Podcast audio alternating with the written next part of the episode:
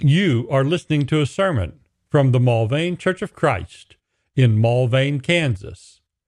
Subscribe in your favorite podcatching app or find and listen to any sermon online at mulvanechurch.com/sermons. Today we go back to our basic sermon series.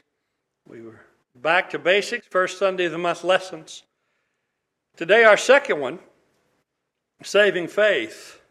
The last time we had Jesus Christ, Savior and Lord.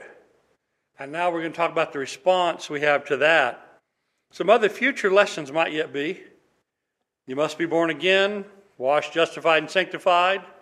The resurrection of the afterlife, the ancient landmarks, order in the created world, and things such as that. But today will be on faith. There's a reason why our first hymn this morning was Lord, I Believe.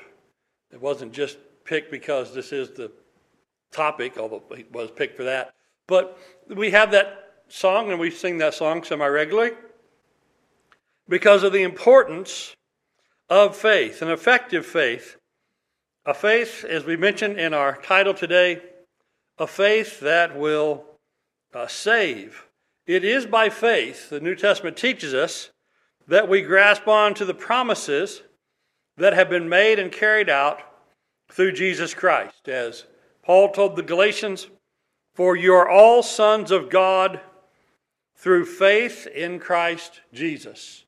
I can't think of a simpler, shorter summary of the things we wish to study than that. That it is by faith that we are sons of God. Faith in Christ Jesus. And so the significance of the Jesus being the Christ, the Son of God to us. Again, last time we talked about him as a Savior, as a Lord, as the Messiah. And so do we trust that? Do we believe that? Do we put our faith in that? And we will note that there is some multiple vocabulary where all the expressions are functionally the same for us. But we will talk about faith, of trust and belief. We'll talk about it being in Christ, in his name, and in him. And talk about the object often of our faith, but not always. Sometimes the Bible just say believe. Sometimes it will point to the object of our belief. And then Jesus will be described in various ways as the object. In John 3, we have this. In John 3:14, maybe the most famous statement about faith and saving faith. It starts in, it's John 3:16, but we'll read the two verses before and after it as well.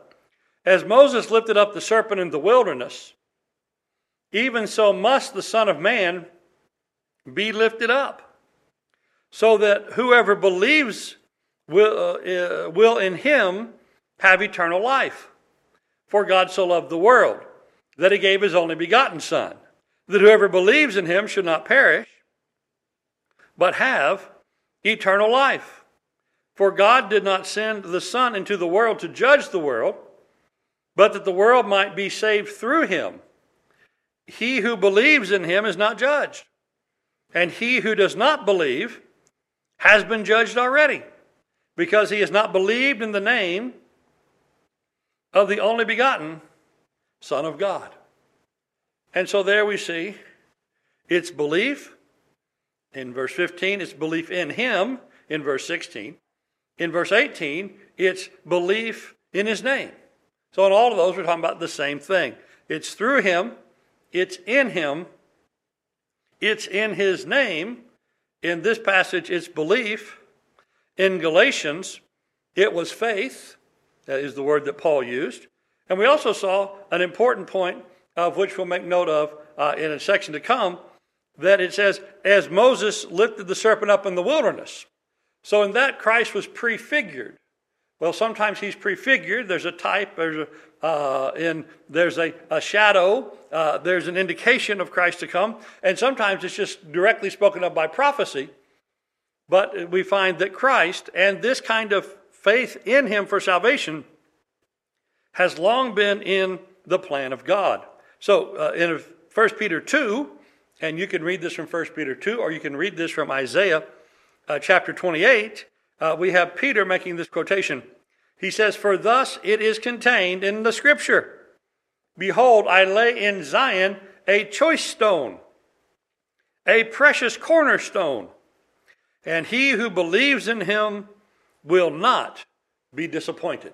So Isaiah spoke of the one who believes will not be disappointed. So this is a prophesied and long prepared way. This is central to the gospel by the plan of God from a long time back. Actually, as I was studying this and preparing this lesson, as I was reading 1 Peter 2 and 6, about in Zion is laid a cornerstone, I thought, all right, well, I'm going to write the reference for that down. And I started looking in my Psalms, Psalm 118, for that reference where it talks about the cornerstone that the builders rejected. Turns out Peter wasn't quoting that psalm. He quotes that psalm in the next verse.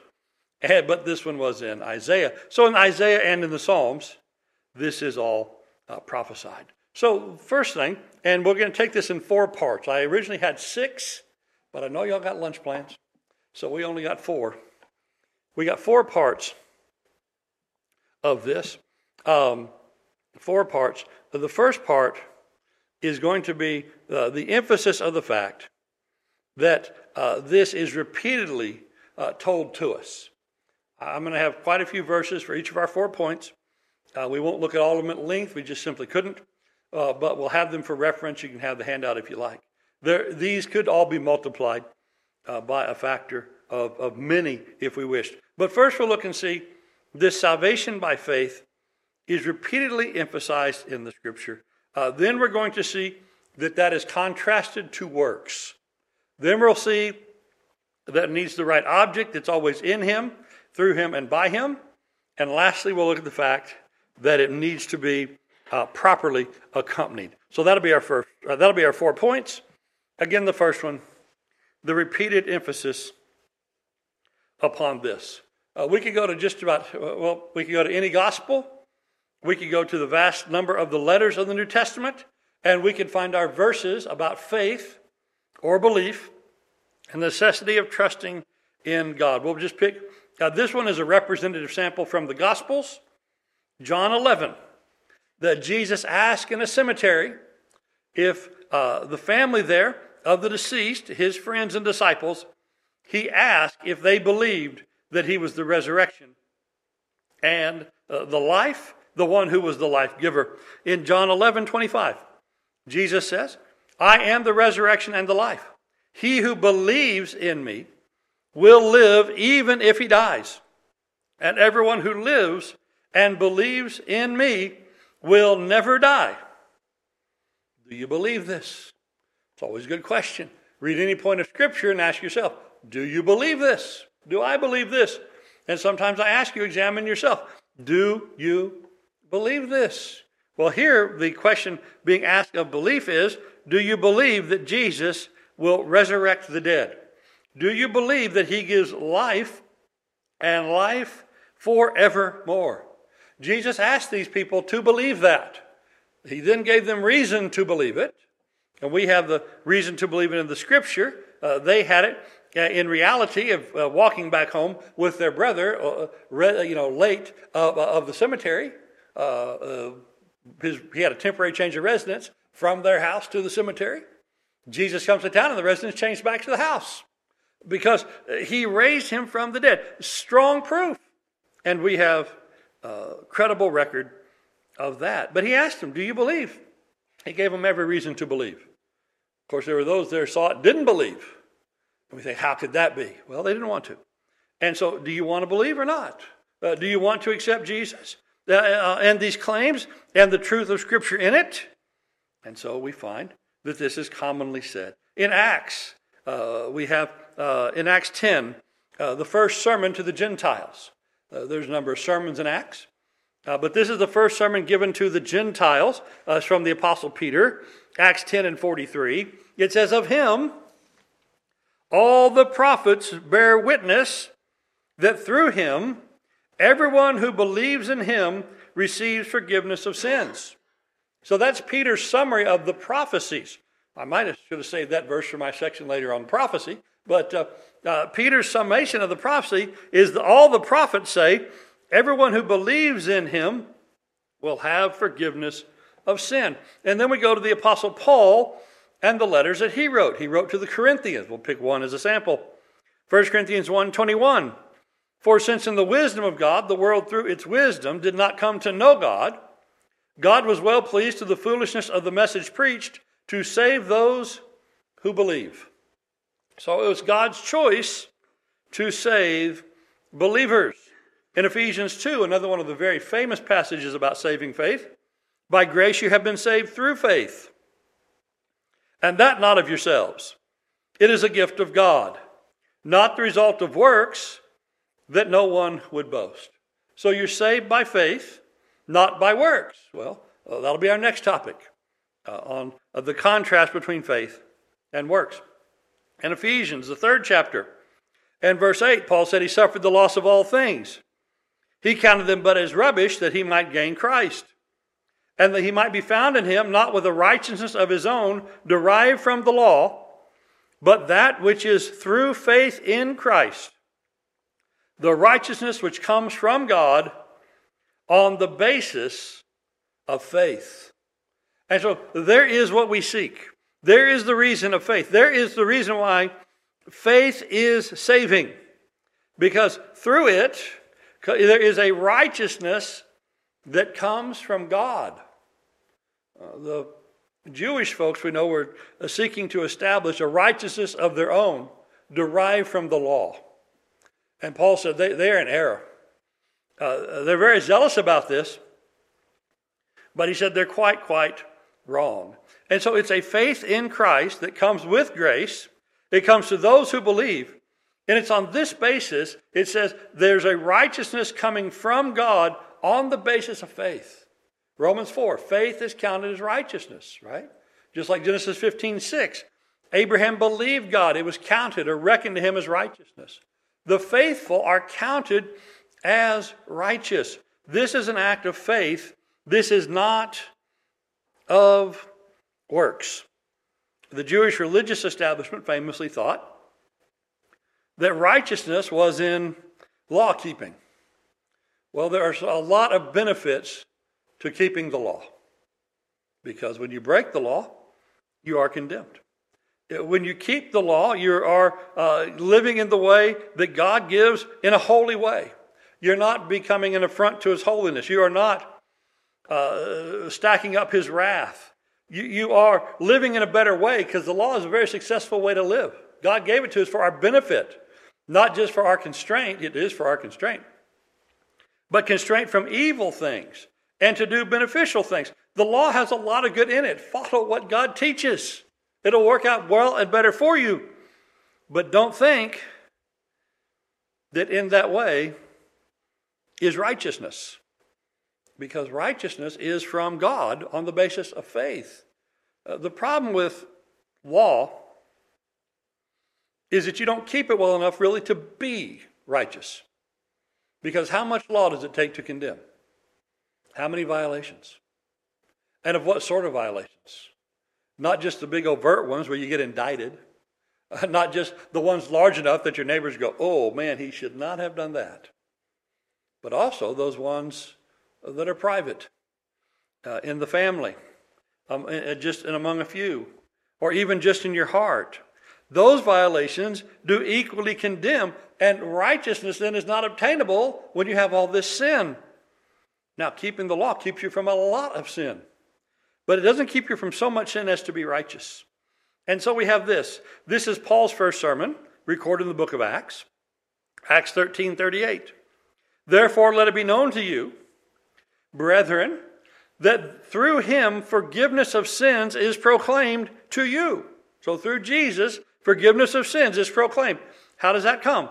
Well, through Jesus, and it's through him that everyone who believes is freed.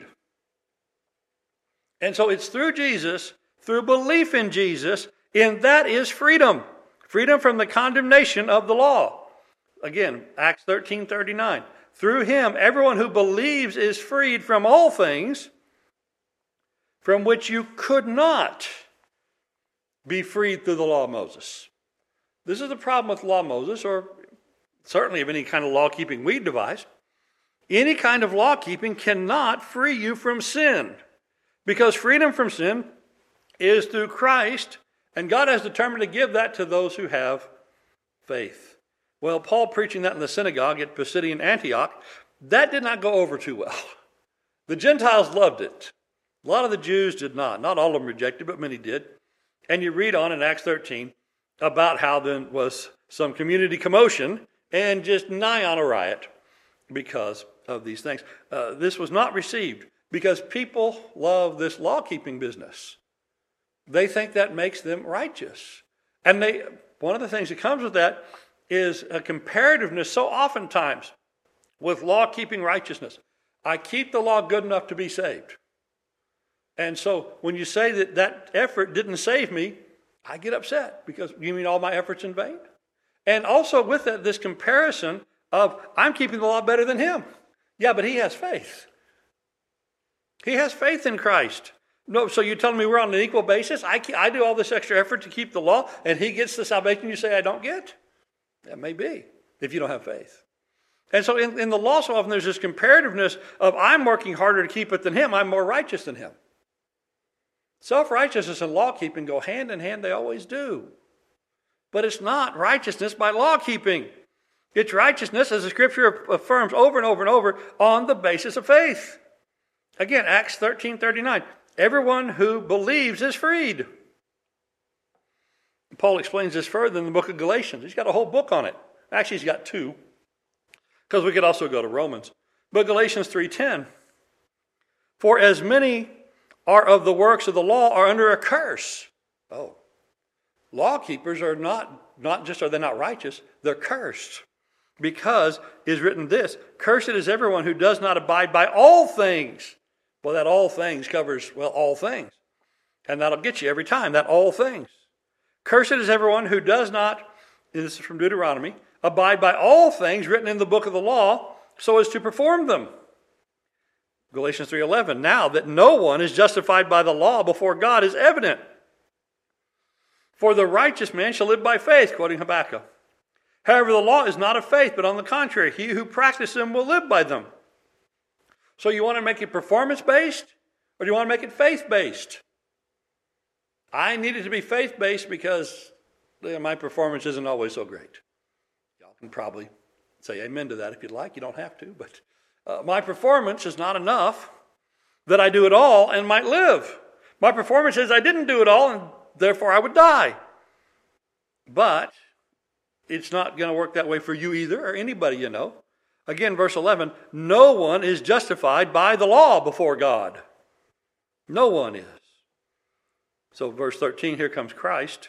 Christ redeemed us from the curse of the law, having become the curse for us, for it's written, cursed is everyone who hangs on a tree. In order that in Christ Jesus, the blessing of Abraham might come to the Gentiles, that's us, so that we could receive the promise of the Spirit through faith. So here again is how we obtain the promises. Here's how we connect to this. Here's how we grasp it. We grasp it and join it by faith. Nobody kept the law perfectly enough for salvation. And so thankfully, salvation is not in performance, but salvation is in faith. Romans 3:27. Where then is the boasting? It's excluded. There is no boasting. Nobody kept this enough to say, look what I did. What kind of law is it? Of works? No. But a law of faith. For we maintain that a man is justified by faith apart from works of the law. So apart from the law. And so there is this contrast continually about saving faith and law working. And in the book of Galatians, in the book of Romans, you'll find it over and over and over. The problem with trying to be saved by works and law is that there's always too much sin.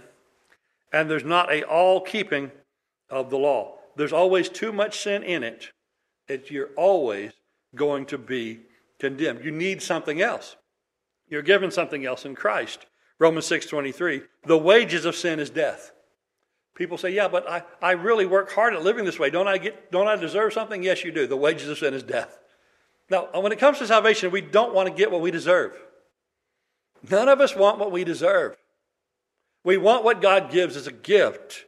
The wages of sin is death. And in law keeping, since we don't keep all of it, there is always enough wages of that to deserve death. But the free gift of God is eternal life in Christ Jesus, our Lord. The free gift. It is a gift he gives to the faithful. So, it is repeatedly emphasized. It's continually contrasted with works. Next, third of four. It's in him. It's in our Lord Jesus Christ. One of the most important and theologically heavy things you can find in the scripture is the phrase in him. In him. There's nearly 90 in hymns in the scriptures. About 80 of them are about things that are right in Jesus Christ. There's a few other occasions where it's about some person or some mundane thing just being described. But there's about 80 uses of in him, meaning in Christ, through our New Testament. There's about 90 where it's in Christ. So 80 where it's in him, 90 where it's in Christ, and about 10 more where it's in Jesus. And so just, round number 175 to 200 times, things are in him, in Christ, in Jesus. Here's just three representative samples, three quick samples from three different books in the Gospel of John. None of the rulers or Pharisees had believed in him. They didn't believe. So there's the negative. They didn't believe in him. In John 8:30, as he spoke these things, many came to believe in him. And in John 9:36, who is he, Lord, that I may believe in him? Said the blind man when he found out he was healed by Christ. And so in John, over and over, the important thing is did you believe in him or not? It's all about in him. In the book of Romans, we start having some of the blessings and benefits described of that which is in him. Romans 3:24, being justified as a gift by his grace through the redemption which is in Christ Jesus. So redemption is in Christ Jesus. In 6:11 of Romans, consider yourselves dead to sin, but alive to God in Christ Jesus. And just one more, there's a number more in Romans. Romans 8:1, therefore there is now no condemnation for those who are in Christ Jesus. And so through faith, we have a relationship with him and in him. And in just this little sample of Romans, what's there? Redemption, life, and no condemnation. They're in him. And so anything of saving faith, we have to have the right object. When we talk about being saved by faith, it's not just we believe so we're saved. It's not just believing. It's believing in Christ. Now, in a lot of contexts, when we say belief, it should be obvious to any fair listener we are talking about in Christ. But in some occasions, the way people talk about belief, it's almost as if belief is the thing. It's not just that, and again, I did a sermon on belief here, but it's belief in Christ. It's directed. It's centered. It's grasping. It's at. It's to. It's directional. We don't just, like the Disney song, we don't just wish upon a star, right? It's not some vague hope. It's not some belief in belief. It's always a belief centered in Christ. And we think about something that is properly grounded. And when the thing is properly set, it doesn't take much on the faith because the object the faith is in is secure. Now, have you ever sat on a plane with somebody who's just deathly afraid of flying? They have some kind of panic attack, and I've seen some folks have some bad episodes on planes, and I've never had a full-on bad episode, but I've had a few bad thoughts. But you're like, I'm not sure this plane's going to get there. Well, you believed enough to get on it, so okay, you believe you did that at least. But really, the plane reaching its destination or not isn't always about my believing it. Actually, my believing the plane will work or not work doesn't say much about it, does it? I believed enough and trusted enough to get on the plane, and if it's a good plane, it'll get there, done by with a good crew and a good staff and all the things that go with it. A lot of things going into a plane. But if I believe in it enough to get on it, and it's a good thing, it'll get there, whether I think it will or not at times. We hit that turbulence, and I'm a little worried. Are we going to make it? Well, my thinking I'm going to make it or my not thinking I'm going to make it isn't what makes us make it or not. What gets us there? Well, the plane. Or another example of the frozen pond. I'm kind of a big guy. I've not been on frozen ponds very often in my life. I've had a lot more success with that in Eastern Europe than I ever did having lived in Kansas, Oklahoma, and Texas. But when that ice was thick enough, whether I thought it would hold me or not, they got me out there. They said, "Don't worry, it'll hold you." And I go, "Are you sure about this?" I wasn't real sure, but I listened enough and trusted enough to get out there on it. It held me. But if I did that around here, what do they always tell us every time there's a glaze over any one of the creeks? They always say, "Don't get out there." Why? I'm sure it'll hold me. I have a strong faith that it'll hold me. Yeah, well, you might think that, but you're not going to be right, Jake. You're going to be wet. And so it's the strength of the ice. It's the soundness of the plane that hold me up, that get me to where I'm going. And very much in the same way with Christ. If I have my faith is a grain of mustard seed.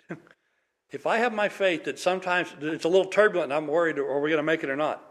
But if I trust enough to be on his sheet of ice, if I trust enough to be in his plane, if I trust enough to be with him, I can be shaky at times and we still get where we're going, right? But what if I had a really strong faith in something else? I have some friends here in town, they're Mormon. I don't think they believe what I believe about God or Christ. Right? Have some other friends, great people, love them to death. Have some Jewish friends. They don't believe in Christ. Right? They explicitly don't believe in Christ. They are people who are of some observance of the law. Right? They're moral and ethical people on purpose, but they don't trust in Jesus. And they're better moral people, and they're better students of the Word of God than a lot of believers that I know. But I got a lot more hope for the believers than I do for them, don't I? Because of where the faith is put. So the faith needs to be in him. Again, our three samples, like in Corinthians, first letter. I thank my God always concerning you for the grace of God which was given to you in Christ Jesus. Grace is in him. 1 Corinthians 1:30. By his doing you are in Christ Jesus, who became to us the wisdom of God and righteousness and sanctification and redemption.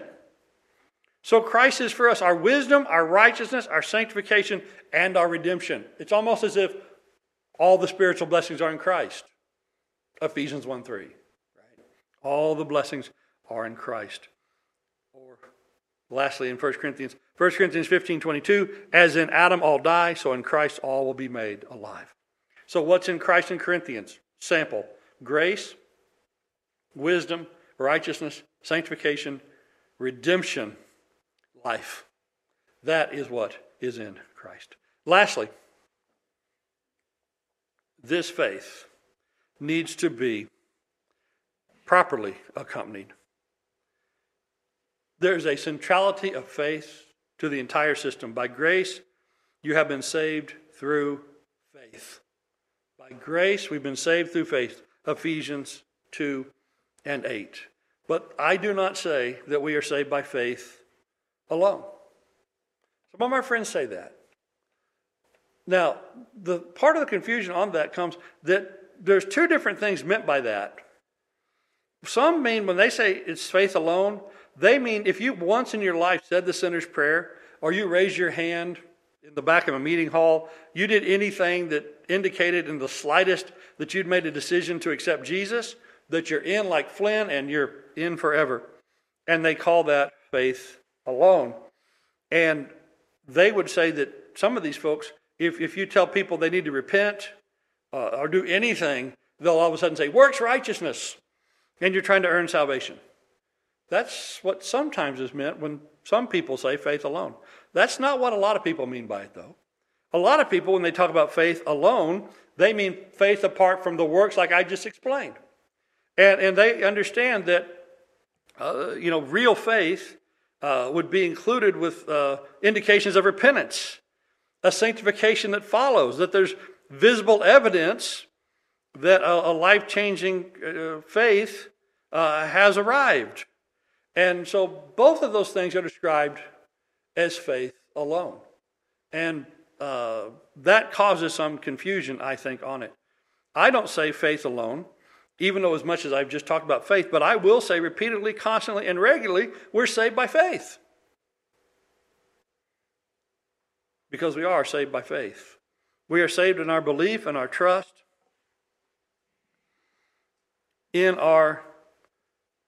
entrusting our souls to God. With that obviously comes some evidence and fruit of sanctification. In the Gospel of John, which is the Gospel of belief, Jesus himself ties some obedience with faith. John 3:36, he who believes in the Son has eternal life, but he who does not obey the Son will not see life. And so there he gives us the options of believing and the option of not obeying. Well, it's obvious that obedience and belief are paired, and unbelief and disobedience are paired. Jesus contrasts belief and not obeying. He did it again in Mark's gospel on the subject of baptism.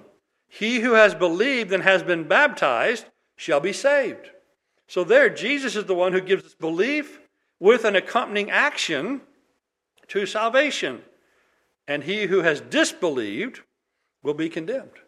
Well, what's the disbelieving person? The one who, won't believe and be baptized. And so it's not just Jesus who does this tie of obedience with an action that accompanies it. In Romans 10, we have this. What does it say? Quoting the scripture, the word is near to you in your mouth and in your heart, from Isaiah. That is the word of faith which we're preaching. That if you confess with your mouth Jesus is Lord and believe with your heart that God raised him from the dead, you will be saved. For with the heart a person believes, resulting in righteousness. With the mouth he confesses, resulting in salvation. For the scripture says, whoever believes in him will not be disappointed. Same thing we read beginning from First Peter, there of Isaiah 28. So here it is that Paul connects action with belief. In this case, the action is confession. And so Jesus ties saving faith with obedience. He ties it with baptism. Paul ties it to confession. And so faithful obedience, faithful baptism, faithful confession, these are all connected to saving faith. Jesus and the apostles were not as hesitant as some are today about tying these things together. And of course, the most famous one is in the book of James. James 2:14, what use is it, my brethren, if someone says he has faith but has no works? Can that faith save him? So that alone faith that doesn't act, that faith that shows no fruit, that faith that doesn't work, this is what James says, this will not get it accomplished. And then people try to contrast that, some of them do at least, with what they think Paul is saying. But I think Paul agrees with James. I also think James agrees with Paul, because they're both inspired by the same Lord and Savior through the same Spirit. But we have this in the book of Galatians. It says, for in Christ Jesus, Galatians 5:6, neither circumcision nor uncircumcision mean anything. So that action, that stuff of the law, that's not where it's at. Neither circumcision nor uncircumcision mean anything. But what means something? But faith working through love. So the Apostle Paul would have saving faith be that faith with works through love. Now, we need to understand what happens when we work through love in faith. We have not just gone to a different and better law system where now we really are saved by keeping the law, but he's more generous about forgiving the things where we failed. Well, not quite. What he's doing is counting us as righteous by faith, but it's a faith that lovingly works. It's a faith that trusts enough to do what is told. That's the faith that saves. Now, the problem with the law was the curse was you're condemned if you break it. If you break the law, you're condemned. The grace of the gospel is that when we fail, when we sin, when we are short of what the requirement of God is, and if we were honest, how often are we short of the requirement of God as taught to us in the gospel? Then what does he do? He counts our faith as righteousness still. He counts our faith as righteousness still. And so, no, even in the gospel, it's not an earned salvation. As the scriptures say over and over, it's a gift. It's something that comes from God. Christ is our righteousness. 1 Corinthians 1 and 30. It is the righteousness given by God, we read from the book of Galatians. So it's still not a righteousness earned, but it's a righteousness given. But given to who? Well, those who have faith. The faith that works in love. The faith that confesses. The faith that's baptized. The faith that puts Christ first and tries to imitate him. So one more passage. One more passage for us. 1 Peter 1, 8 and 9. 1 Peter 1, 8 and 9. We'll read it all. We'll put a summary of it on the board. This is the kind of thing we need for salvation by faith. It says, and though you haven't seen him, well, that's us. We didn't see him. You love him. Do we love him? We love him. And though you don't see him now, well, no, we don't. But you believe in him. You greatly rejoice with joy inexpressible and full of glory, obtaining as the outcome of your faith the salvation of your soul. That's where we stand. Peter tells us, he tells his audience, they were receiving a letter from Peter, just like we've got the letter from Peter. They weren't witnesses of the gospel as the apostles in that first generation were, but they stand exactly where we stand and all have stood ever since. We love him through the gospel. We believe in him through the testimony. We greatly rejoice in the blessings. And the outcome of our faith is the salvation of our souls. And so that's how we need to live. In love, in belief, in joy, in faith, looking for the gift of salvation. And so that's how we live as Christians. We need to live in a saving faith. Thank you for listening to this sermon from the Mulvane Church of Christ. Additional sermons and information available at mulvanechurch.com. Come see what a difference the Bible way makes.